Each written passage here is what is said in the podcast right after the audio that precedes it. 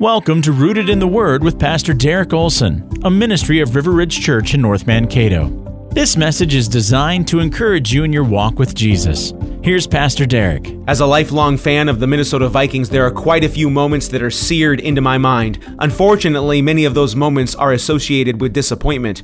Four lost Super Bowls, the revolving door of aging quarterbacks, and of course, who could forget 98's kick that sailed wide to the left? You see, if you're looking for consistent delight, the Minnesota Vikings are not a good place to look. In fact, the reality is, this world does not offer anything that provides consistent and full delight. The weather disappoints, money will eventually disappoint, even people will disappoint. Sure, this life provides moments of happiness, but nothing that truly lasts. Eventually, given enough time, everything that makes us happy in one moment will end up causing us frustration in the next. You see, God's word taken as a whole teaches us that you and I were not created for disappointment, but rather lasting joy, which is different from momentary elation. Biblical joy is grounded in the depths of our soul. It's grounded in the truth of God's word and the power of God himself. Do you realize, friends, that the God of the universe created those who are his to walk in joy? Jesus told us in John 15 verse 11, "These things I have spoken to you that my joy may be in you and that your joy may be full. You see, God intends for His divine joy to reside within those who are His. In Galatians chapter 5, we even learn that this joy is a fruit or a work of the Holy Spirit.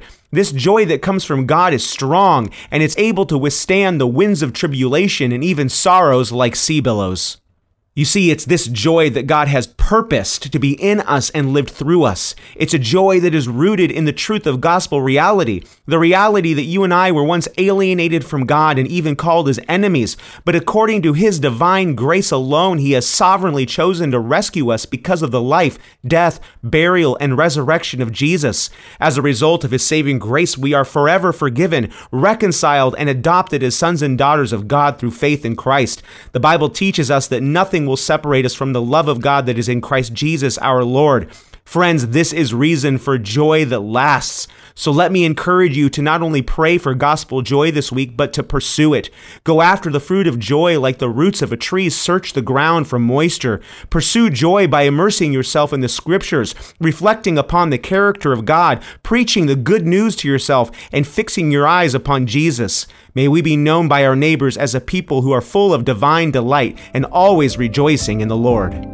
Thank you for listening to Rooted in the Word. May your life be firmly grounded in the goodness of God and the foundation of the truth. Find out more at riverridgecato.org.